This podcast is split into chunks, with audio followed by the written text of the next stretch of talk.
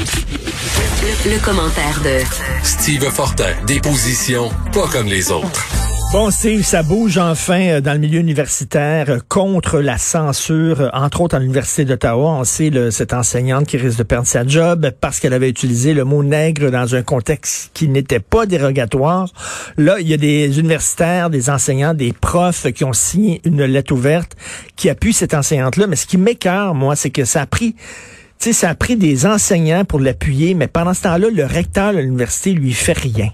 Ben, il faut faire attention. Il faut faire attention, Richard. Premièrement, te dis le N-word euh, tout de suite. On va, il devrait y avoir comme si on était à télé, on pourrait mettre un compteur là, tu sais.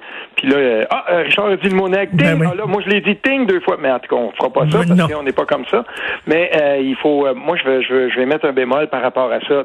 Vu du Québec, effectivement, chroniqueurs, professeurs, pas mal de gens qui, qui, qui se sont positionnés mais euh, tu sais, je regardais par exemple le, le, fil de, mon ami euh, François Bernier, professeur à l'Université d'Ottawa en médias.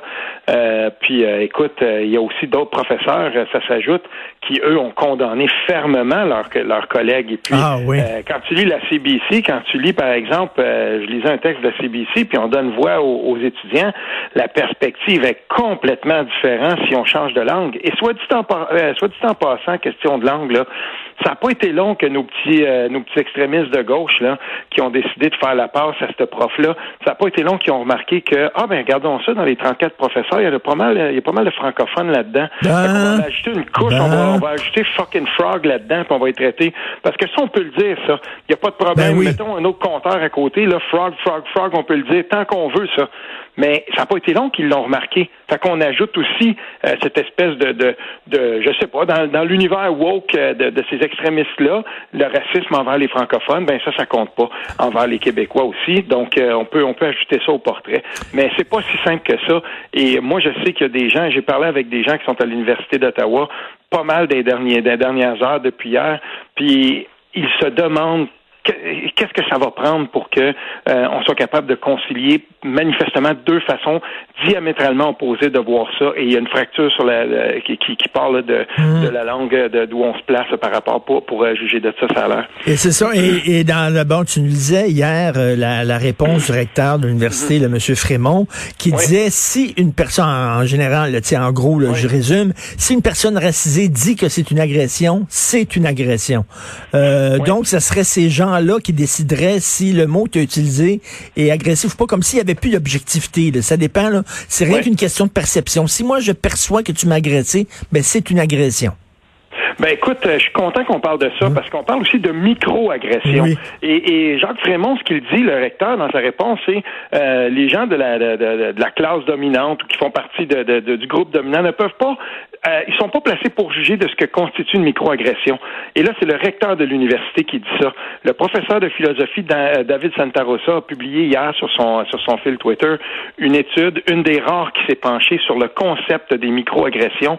Et c'est une étude à laquelle ont participé plus plusieurs personnes et on en conclut que ce concept-là euh, ben, conceptuellement, là, autrement dit, là, euh, il n'y a pas assez de données pour être capable de dire que ça existe et qu'on peut vraiment l'appliquer dans le réel.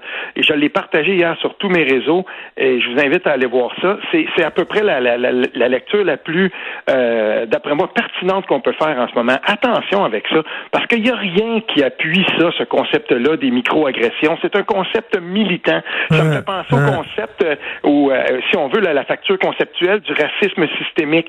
Attention avec ces affaires-là. On entre dans un univers hyper militant. Et, là, ben, comment veux-tu que ces professeurs-là soient capables de se, de se défendre si on les accuse à partir d'un concept qui lui-même est vaseux et s'appuie dans le réel sur à peu près rien? Je veux dire, ils peuvent pas se défendre. Tout à fait, complètement. Écoute, c'est et, d'ailleurs, M. Frémont, là, qui est le recteur de l'Université d'Ottawa, il y a un historique, là, parce que ce gars-là, on a rappelé qu'il a déjà voulu qu'on punisse toute critique des religions. Ben écoute, euh, oui, puis on rappelle aussi qu'il avait, euh, qu'il avait à l'époque fait un discours. Euh, euh il était bien accompagné. Adil Sharkawi, Salam El Meniaoui. on est ici là directement dans, dans la dans la mouvance de l'orthodoxie religieuse là, parmi la plus active au Québec. Là. Je veux dire, tu sais, rendu là, mais ok, il pense comme ça, mais là, il, il, il, est placé pour juger, il est placé pour émettre une opinion. Il l'a fait Puis pour une fois, c'est assez rare, mais je vais dire, euh, hier au, micro de, Patrice Roy, en tout cas c'était à, Radio-Canada, André Pratt qui dit, attention, Jean Frémont, il y a une tribune publique, il, occupe un rôle public, il a émis une lettre, puis Hélène Buzetti aussi du devoir disait sensiblement la même chose, il écrit une lettre, on pèse chaque mot pour que ça cite, pour qu'on réussisse là à cocher toutes les cases, mais il, il défend pas sa décision, il reste caché dans son université, il n'y a pas les couilles, il n'y a pas hmm. les carones pour sortir puis dire, ben voilà, euh, ça c'est ma position, puis je vais la défendre. Non, il défend rien, il se cache, puis je sais pas. Moi, moi, je trouve que pendant ce temps-là, la, la, la, professeure en question, ben, elle, elle est livrée à la vindicte populaire, puis dans l'excellent texte d'Isabelle Haché, on reconnaît la signature des extrêmes gauchistes, euh, les, les, les, plus délétères, le doxing, on a partagé son adresse, son numéro de téléphone, on est là dans la méthode, dans la méthode des petits fachos de gauche, et, elle, elle, elle a peur maintenant, elle a peur à sa sécurité ça n'a pas de bon sens. Et il y a eu des appels sur les réseaux sociaux d'étudiants ou d'activistes qui disaient, ben voilà, les 34 signataires de cette là, ben eux autres aussi, on va publier leur adresse courriel. Il faut cyberbullying, on va les, on, va les intimider sur la lettre et tout ça. Écoute, Qu'est-ce qu'on veut faire avec ça? Qui veut appuyer ça? Tu sais, de gauche aujourd'hui, là, dans la presse ou ailleurs, qui sont là puis qui disent Ouais, mais tu sais, ça n'a pas de bon sens, tout ça. À un moment donné, il y a un exercice de conscience à se faire parce que des gens qui ont soufflé sur la voile de ces gens-là dans le passé en appuyant certaines des revendications de ces groupes-là. Ben là, à un moment donné, on récolte du consem. C'est ça qui arrive en ce moment. Oui, tout à fait. Non, non. Puis la même chose avec la journaliste de la CBC qui avait été suspendue aussi puis qui a perdu d'ailleurs son émission. Euh, elle aussi, elle n'avait pas été défendue par ses patrons. Ben écoute, euh, c'est, je veux dire, à un moment donné, il faut, il faut bien le voir. Euh, ce qu'on voit en ce moment, cette éruption-là, ce qu'on voit qui se passe en ce moment sur, euh, sur, ce campus-là, je veux dire, c'est, ça sort pas de nulle part là. il y a une graine qui a été placée quelque part, puis elle germe, puis elle continue de germer. Ben, ou, à un moment donné, on appelle un chat un chat, puis on dit que, que ces tendances-là à l'américanisation dans nos dans une dans nos universités, à un moment donné, il faut, faut juste mettre un stop à ça. Faut dire, regarde, ça passe pas. On ne veut pas ça, mais ça va être difficile parce que je te le dis, dans le Canada anglais, puis quand je regarde ce qui s'écrit en anglais sur ce dossier-là, euh, c'est beaucoup plus nuancé que ce qu'on voit au Québec en ce moment. Écoute, on va parler d'un autre sujet beaucoup plus léger, mais euh, tu veux absolument parler, oui, les vélos électriques.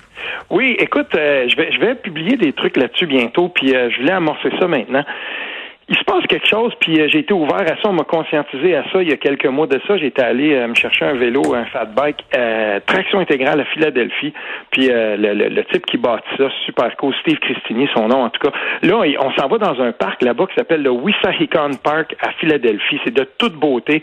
C'est plus gros que le Mont que, que, que le parc La Fontaine à Montréal. On y fait du vélo, il y a des sentiers, tout ça.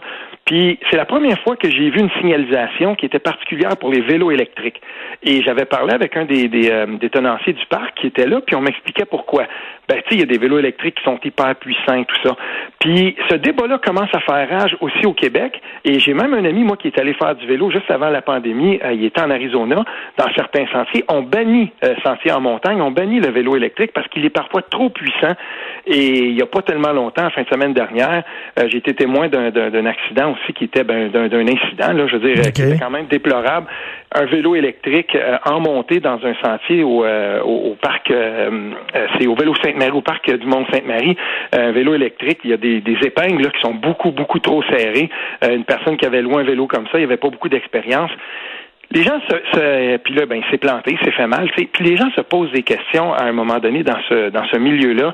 Est-ce que euh, à un moment donné, il va falloir qu'on réglemente ça? Est-ce qu'il va falloir qu'on fasse des sentiers pour ça?